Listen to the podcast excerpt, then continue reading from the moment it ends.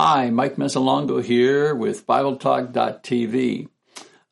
This series is entitled 10 Steps to the New Spiritual You, and this is session number 3, entitled Decluttering Our Lives.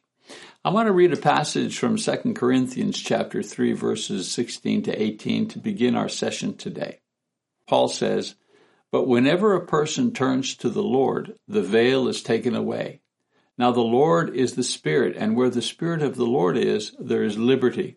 But we all, with unveiled face, beholding as in a mirror the glory of the Lord, are being transformed into the same image from glory to glory, just as from the Lord the Spirit."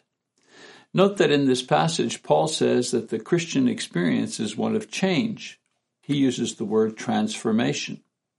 Ongoing change is the name of the game. Spiritual maturity is a journey, not simply a destination.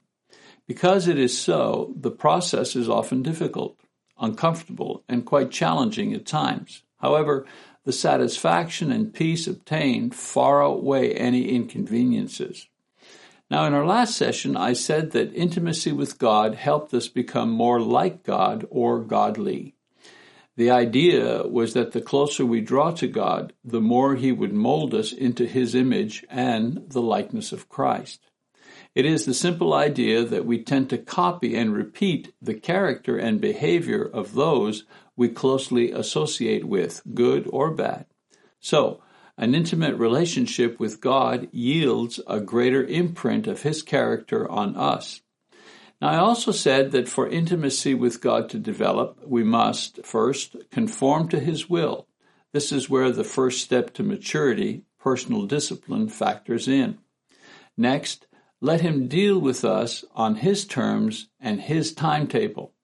And so in today's session, we will talk about the third step to spiritual maturity, the condition that permits intimacy to take place, and that is simplicity. A simple life promotes intimacy with God.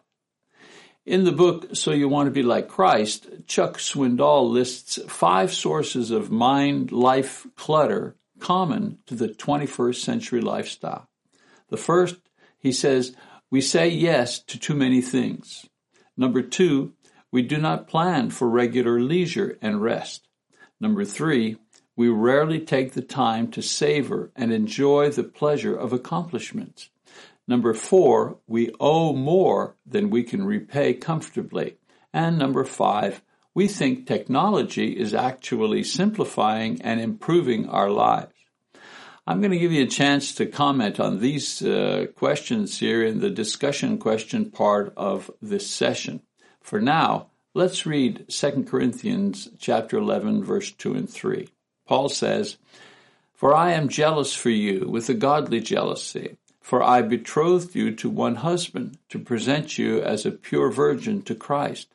But I am afraid that as the serpent deceived Eve by his trickery, your minds will be led astray from sincere and pure devotion to Christ."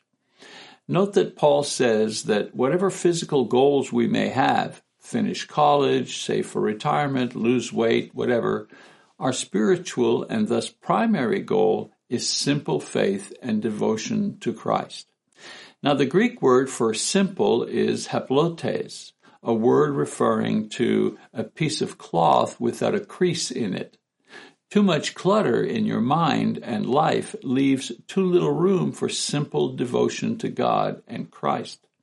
For intimacy to grow, we need to simplify. We need to weed out the garden of our mind and heart and everyday life. Simplifying my life. Well, here are a few strategies you can use in order to simplify your life. First, learn to say no. Not every opportunity or need is a calling from God.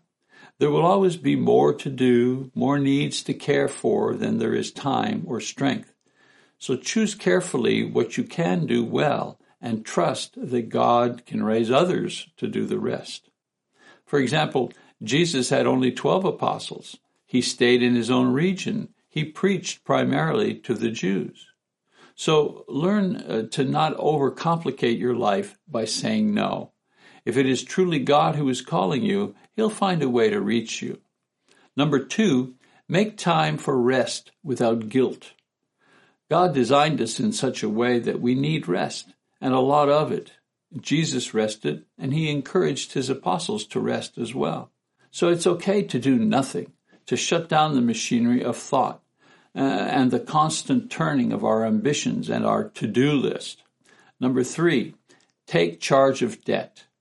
Get rid of junk and material overload by paying down debt. Instead of staying on the treadmill of materialism by buying more stuff, invest in your peace of mind by lightening your debt load. Now, the best way to control debt is to prioritize spending. Here's an example of a simplified spending plan. First, God's portion first. It is the sanctified part. 2, Caesar's portion, taxes, dues, etc. 3, obligations, family needs, debts, transportation. 4, yourself, savings, investments, education. 5, recreation, holidays, outings, new purchases. You see, by putting God first, you discipline yourself for greater simplicity in life, since you are consciously putting God first, and new stuff, playthings, you're putting those things last. The financial shift will ultimately make your entire life more about Him and less about stuff, and thus much simpler to manage. Number 4, make time for you and God alone. In 1 Peter 5, verses 6 and 7, Peter says, "Therefore humble yourselves under the mighty hand of God, so that He may exalt you at the proper time, having cast all your anxiety on Him, because He cares for you." You know, the famous retailer J.C. Penney, who was a devout Christian, once said, "If you're too busy to worship God on the Lord's Day, you're just too busy." So simplifying your life will not only give you more time with God, but it will also give you more time. All right, well, that's our session for this time on the topic of simplicity. There are some discussion questions that I've got for you to discuss, and after you've done these, we'll go ahead and do the next session. So here are the discussion questions. Question number 1. Describe what your day would be like if you lost your cell phone. How would it be different? Question number 2. In your opinion, which of the 5 sources of clutter mentioned in the devotional listed below most complicate your life, and why? Say yes to too many things, no plan for rest or leisure, don't take time to savor accomplishments, owe more than we can repay, reliance on tech to simplify life. Question number 3. Describe in your own words how the Greek word for simplicity, haplotēs, a piece of cloth with no crease, adequately describes simplicity. As a group, try to come up with 5 examples. For example, a piece of cloth with no crease is like simplicity in that, and you fill in the rest. Question number 4. Describe the first step you would need to take in order to simplify your life. Question number 5. In your opinion, what do you think would be the greatest benefit for you personally if your life was more simple? What is holding you back from making a change?